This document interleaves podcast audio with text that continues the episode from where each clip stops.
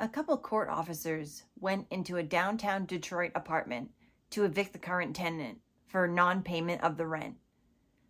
As they started removing her items from the apartment, they soon discovered that the standalone freezer was extra heavy.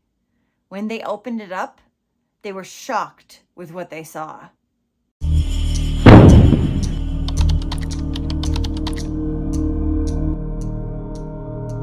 Hey there, welcome or welcome back. I'm Cassie, and this is A Wicked World. The case I'm going to be talking about today is actually one that I received a request to cover.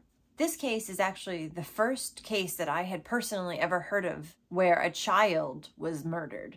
Before that, I was just naive little me going around in the world not realizing that people were actually doing this to children. So when I first saw a video about Stoni Blair and Stephen Berry, I was shocked.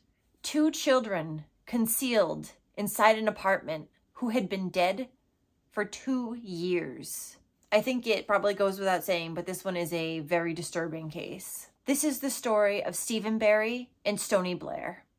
On March 24th, 2015, 35 year old Mitchelle Blair received an eviction notice from her apartment. She was behind on her rent by $2,206. Her and her four children lived in an apartment in the Martin Luther King apartment complex in downtown Detroit.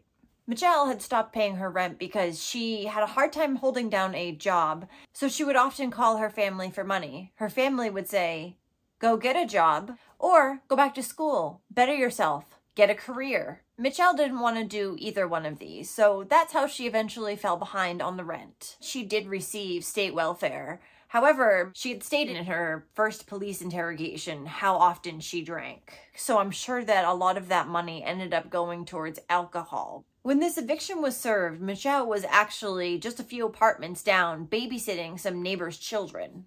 Regardless, she wasn't there, so the eviction crew went in to remove all of her and her children's stuff from the apartment. When the eviction team entered the house, it was nearly unlivable. There was trash everywhere, food particles, dirt. It was disgusting. It was no place to be raising children. As they started to move things out, they found a large standalone freezer that was extra heavy. When they went to look inside of it, what they found was horrifying. It was the bodies of not just one, but two children. Two of Mitchelle Blair's four children were dead inside a freezer that she kept in her apartment. Mitchelle was immediately arrested and brought in for questioning. She was arraigned on four counts of first degree child abuse and one count of committing child abuse first degree in the presence of another child. She was also charged with two counts of murder. Her bond was set to $1 million. One of the bodies that was found in the freezer was that of Stoni Blair, Mitchelle's daughter. She was only 13 at the time of her death. Stoni was born June 8th, 1999, and her nickname was Honey Bear. She had a very bubbly personality, and it said that she just loved balloons. They always made her smile. The other child that they found was Stephen Berry. He was nine at the time of his death. Stephen Berry's birthday was June 20th, 2004. His nickname was Little Man, and unfortunately, I wasn't able to find much other information on Stephen or who he really was as a person. Their little bodies took three full days to thaw out before the medical examiner could perform the autopsies. Once the autopsies were done, it was determined that both the children died of blunt force trauma, and Stephen also had many thermal injuries. Both children had scarring on the insides of their mouths, which indicated that they had both been slapped and punched numerous times. Stephen had been on August 30th, 2012, and Stoni on May 25th, 2013. When Mitchelle was brought in for questioning, she admitted that she did this to her children. And here's what she said happened. She told investigators that in August of 2012, she discovered her son, Matthew, simulating sexual acts with a doll. She asked him why he was doing that and if anyone had done something like that to him. At first, he said no, but then she says he changed his answer to yes. Stephen did this to me. She said that Matthew told her the abuse had been going on for years. Keep in mind, Mitchelle had no job and she homeschooled the children. So the chances of this happening, while they're not zero, they're also highly unlikely. And if they were true, these allegations, children learn that stuff somewhere. So as a parent, I feel like you're probably responsible if something like that is happening. Well, if you let this go on for years without knowing, um, I mean, it, it sounds very implausible. Mitchelle then confronted Stephen, who supposedly ended up confessing to the abuse, but it was only after he had initially denied it. Mitchelle says that she became furious about this. As a child, she was sexually abused as well, so this made her especially angry. At this point, Mitchelle says that she began punching Stephen over and over again. After this, she said she turned on scalding hot water and dipped his feet in it. Along with this, she also had some other depraved things that she did to him. She strangled him with a belt. She burnt his genitals with scalding hot water over and over again. And she forced him to drink Windex. She wanted him to confess what he had done to Matthew. She said that he started to confess, However, this is most likely an attempt for him to not continue getting the beatings. He figures if he confesses, then she'll stop. I mean, that's the only thing it can do at this point, isn't it? The other siblings say that they witnessed all of this happening to Stephen. Mitchelle would put plastic bags over Stephen's head, and when he tried to tear through the bags to breathe, Mitchelle would use force flex trash bags and put them over his face so that they were even stronger and he couldn't rip them. She would suffocate him until he lost consciousness. She would then slap him awake, as she describes, so he could have more beatings, I'm sure. Mitchelle said that after four or five days of this, Stephen had had enough. On his last night, he said that he had to use the bathroom and then went into the bathroom and said, No, I don't have to. Then said, I feel like I'm going to be sick, but then wasn't sick. He then went and laid in his bed, where Mitchelle went in and offered him some beef stew. When he refused to eat, she force fed him. The next morning, she found him unresponsive, with vomit all around him. Mitchelle says that she was going to turn herself into the police at this point, but somehow her youngest son, Matthew, convinced her not to. She's an adult woman and a young child convinced her, no, don't do it. I highly doubt that.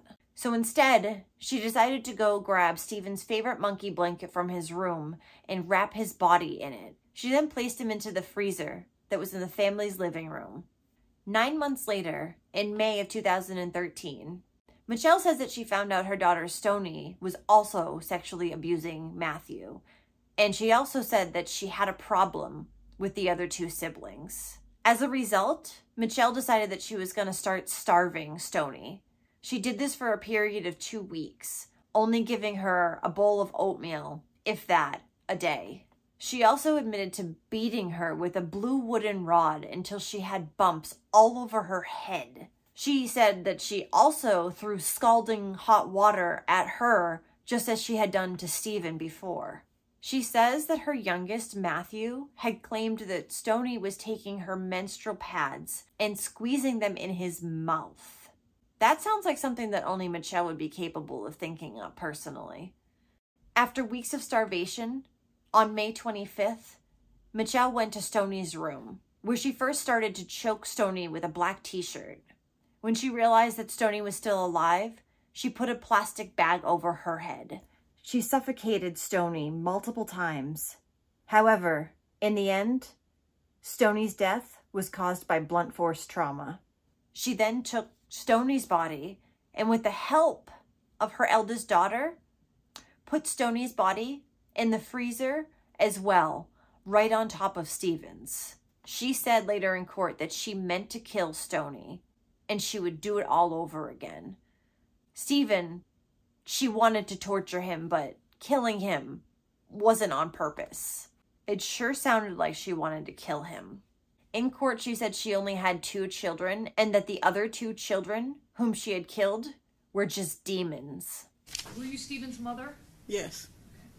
He was in your custody? I don't claim him as my son now, and I do not claim Stoni as my daughter. I have two children. That's it. Stephen and Stoni are demons, period. You meant to kill her? I definitely meant to kill her. It wasn't an accident. No, not at all. If I had a chance to do it again, I would. When you went and got the grocery bag and suffocated her, that was your intent. Yes. Um, she was standing in the bathtub. I was throwing hot water on her. My son was standing to my right outside the bathroom door, and he was telling me everything he was telling me. I looked at her and I'm like, You did this? And she was like, Yes. So I actually had a stick and I was hitting her in the head. Every time he told me something, I hit her very hard in her head, and I was throwing hot water on her. And when I actually took her out of the bathroom, I took her back in her room, and I just kept staring at her, and I said, excuse my language, to him, just like, you know, I'm constantly asking her. She kept saying, I hate him. And I'm like, you hate him? You know? And she admitted to me that she hated, she hated Stephen. She hated everybody. And I'm asking her why. She says, everybody always think so cute. And I'm like, so you brother, because you get what I'm saying. So it's, I meant to. I definitely meant to. And I do not feel any remorse for what I did to Stoni. Because she had no remorse for what she did to my son.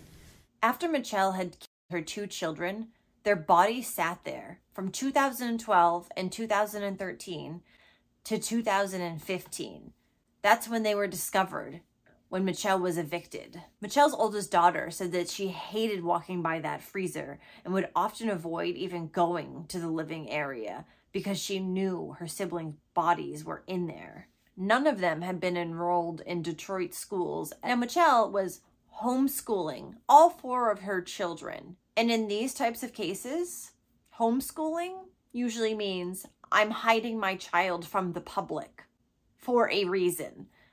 And that was absolutely true in this case as well. It was later found out that the other children in the household were abused as well. When they examined them after Mitchelle was arrested, they found scars and bruising all over their bodies. The oldest daughter had a cut above her eye, which she said was from her mother hitting her with a plank of wood. And she also had a chipped front tooth, which she said was from her mother hitting her with a curling iron. She said all the children were abused all of their lives by Mitchelle. In 2002 and 2005, there were reports of child neglect made against Mitchelle. When these claims were investigated, they were substantial, as Mitchelle was referred to counseling, though it is unclear if she actually went or not. You think that would have been a mandatory thing had the claims been substantial. But I guess not. And even with these reports, the children were never removed from Mitchelle's home. So after Mitchelle had killed her two children, she of course continued to receive welfare benefits for the two of them. What was the other choice? To say that they had died and then cause further suspicion? Of course she collected for them. She said that when anyone would ask about the other two children, she would just make up excuses, saying they were at their aunt's, or they were at a sleepover, or they were sick, or she always had a different excuse for where Stoni and Stephen were. One of Mitchelle's neighbors said that she had told her that she made Stoni and Stephen move away with their aunt because she found out that they had been abusing Matthew. So as far as these children's fathers go, Alexander Dorsey, who is the father of Stoni, as well as the oldest surviving girl, said that he had last seen his children two years before the freezer was discovered, and that at that time Mitchelle had barred him from her house.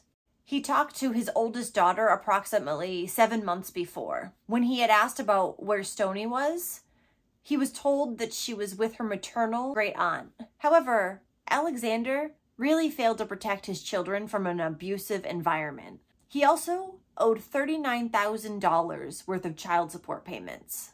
Stephen's father, by the same name, Stephen Berry, as well as the other child, Matthew, said he had last seen his children in April of 2012, and that since then Mitchelle had also barred him from seeing his children. He also owed $10,000 in child support. Both fathers had criminal histories as well, including drunk driving and weapon offenses. So, in my opinion, they also failed the children. They could have protected them they should have known if Mitchelle had been doing this from the beginning of these children's lives, then these fathers had to have known that there was going on in the households. Or they weren't part of these children's lives at all which in turn is also failing them. Mitchelle had many outbursts in court, especially towards the children's fathers, saying that they were never there for their kids. The state was able to terminate the rights of both Mitchelle and the fathers of the surviving children. They were both sent to live with their maternal aunt and uncle. Mitchelle had actually expressed a wish for them to live with that aunt and uncle, as the aunt was a retired child abuse investigator, and she had expressed concern for the children in the past. Mitchelle said that the aunt would properly care for the children so that they didn't, quote, turn out like her. Well, hopefully the aunt didn't take care of you when you were younger, because if that's the case, then uh, I'm concerned. Community members ended up gathering at the Martin Luther King apartments for a vigil to honor the two children who had been found, Stephen Berry and Stoni Blair. On the porch of the apartment that the family once lived in, everyone left hundreds of candles, colorful balloons, and stuffed animals. Mitchelle Blair was convicted of first degree murder and sentenced to life imprisonment in June of 2015. Record to be clear, abundant evidence that the surviving children were physically abused by this defendant. That's a lie. If you can't uh, behave yourself, I you're gonna get it, okay. is she listen, trying no, to no, say that listen, listen. You're going to get an opportunity to speak. If you can't behave yourself, I'm going to put you in the back. We'll finish our portion of the proceeding. I can bring you back out here to speak because you're going to get an opportunity. But if you interrupt people, I have to put you in the back. So it's just your choice. Okay. I want to say this prosecutor, I can't see your face, but I wish I could. You discussed me, the Dorsey family discussed me, because how dare you say that didn't happen to my son? You weren't there. Y'all was never there. You were the absentee people. This how dare she say that? How dare she say it's no evidence? It's my turn to talk. It's my turn to talk. After all is said and done, you impose the death penalty on your own children. I did. and you readily admit it and you want to take responsibility of it. You're therefore sentenced to the Michigan Department of Corrections for the rest of your life without the possibility of parole, meaning, of course, that you will never get out. The people still have remaining counts in the information. Go.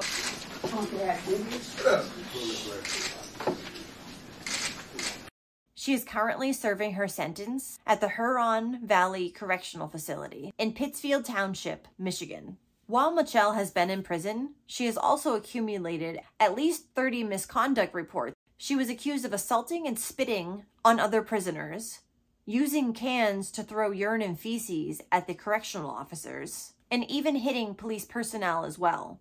Because of her conduct, she was actually sentenced to an additional 38 months to five years. These are to run consecutively with her life sentence. Mitchelle has no chance of parole. She'll remain there for life. Eric Blair, one of Mitchelle's brothers, said that he had actually reached out to his sister on Facebook about a month before the two bodies of the children were found. He said that on the day she was arrested, she had actually called him, but he had missed the phone call and she never left a message. And when he called her back, she didn't answer. He said that his family was praying to get clarity and understanding out of this situation. He's very grateful that they are not burying four children, and it could have been worse. The Greater Grace Temple hosted the funeral for Stoni and Stephen, where hundreds turned up to honor their memory. The Mount Hope Memorial Gardens donated plots of land, and the children were buried side by side. Stephen and Stoni died way too young, and even in their death, their mother is blaming them for what she did to them. It's horrifying and disgusting. It's very obvious that the accusations Mitchelle puts against her children are false. As the older child would have known about it, would have seen it. Mitchelle would have known about it or seen it sooner. She also beat all of her children. So this was just an excuse. And as we can see through her actions in prison, she's got a lot of things missing. Well, thank you for listening to all of Stoni and Stephen's story. It's very shocking and sad what happened to both of them. And the fact that it wasn't discovered for years after just makes it that much worse. On that note, if you like true crime, don't forget to hit subscribe below or give this video a like. Both are really appreciated. And I, of course, always want to bring you the most detailed cases, which takes quite a few hours of my time. So that being said, I have opened up a Patreon account where you can get access to exclusive videos and more. So if you're interested, the link is in the description below, but no pressure. Thanks for watching A Wicked World today. And until next time, take care, guys. Bye.